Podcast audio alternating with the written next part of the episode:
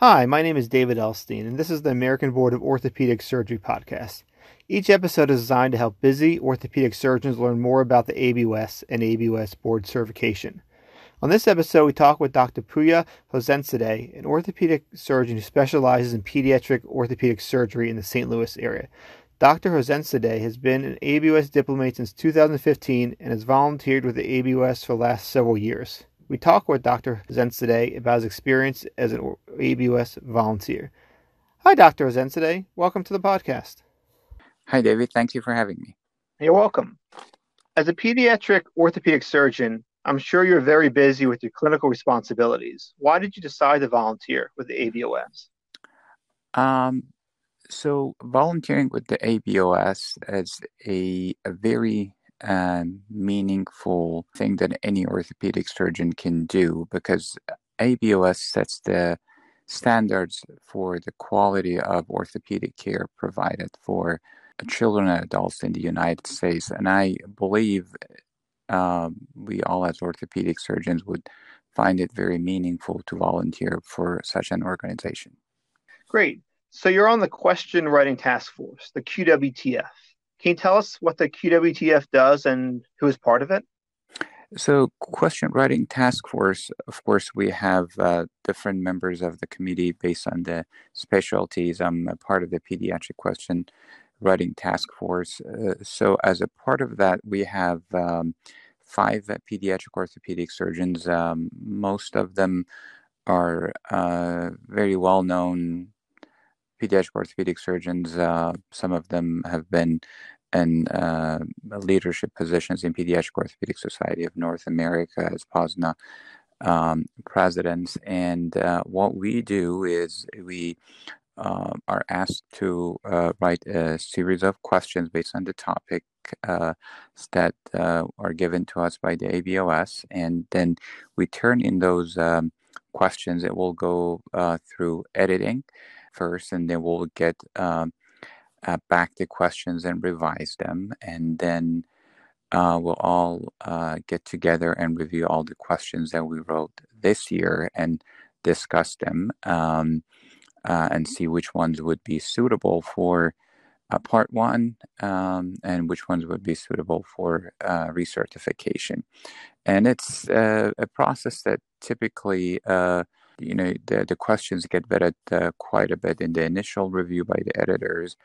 and then again during that meeting, not all the questions make it. I would say probably about 40 or 50% of the questions make it. So it's a, a pretty hard vetting process.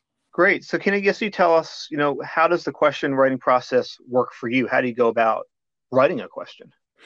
Uh, so uh, we um, the, get the assignments by the ABOS that uh, these are the topics that they need uh, questions about. Um, and we also get uh, guidelines of these are uh, this is what a question should look like. And then um, we get about a couple months to write those questions, turn it to them, and then soon we'll get some feedback from them uh, that these questions need to be uh, revised or edited, or if they meet their guideline um, or not. Okay. You mentioned briefly about the QWTF meetings. Can you explain how they work and how was it different this year where you did it virtually because of COVID 19 versus in the past when it was more in person?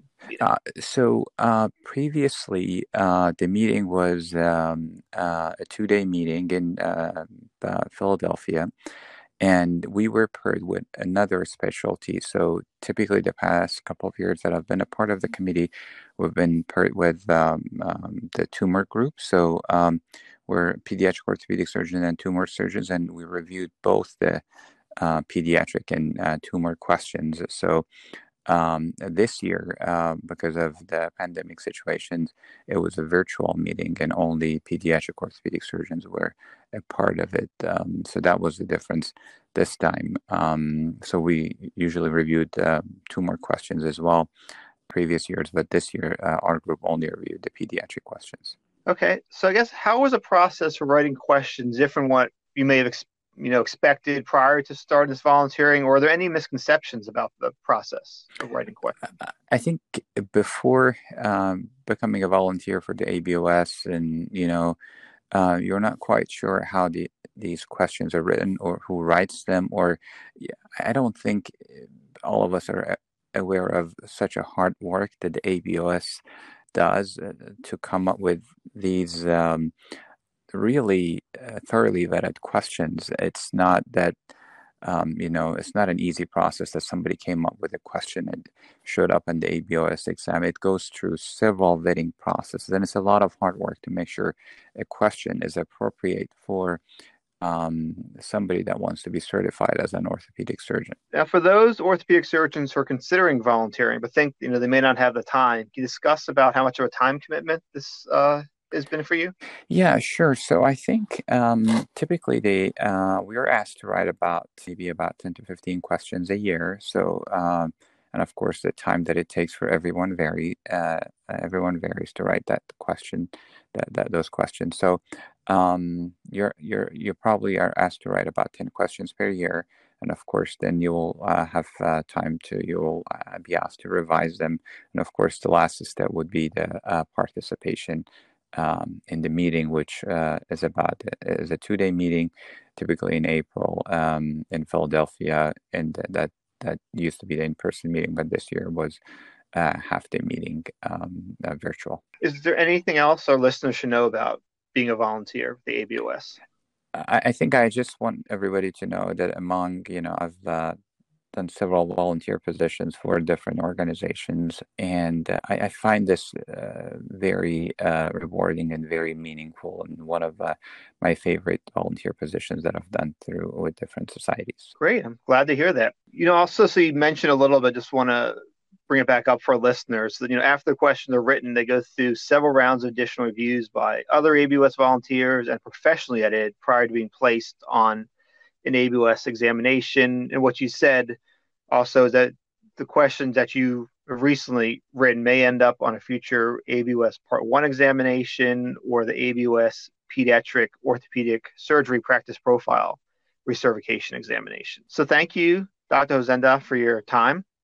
The ABOS will not be able to operate without the dedication of hundreds of volunteers each year and the ABOS is always looking for new volunteers. All ABOS volunteers are ABOS diplomates who are practicing orthopedic surgeons. For more information on volunteering, log into your ABOS portal at www.abos.org, then click on the volunteer button on the left hand menu. In future podcast episodes, we will highlight other volunteer positions such as examination blueprint editors, field test task force participants, and oral examiners, among others. If you enjoyed this episode of the American Board of Orthopedic Surgery podcast, Please subscribe to us on Apple, Stitcher, Spotify, wherever you listen to podcasts so you know when the next episode is posted.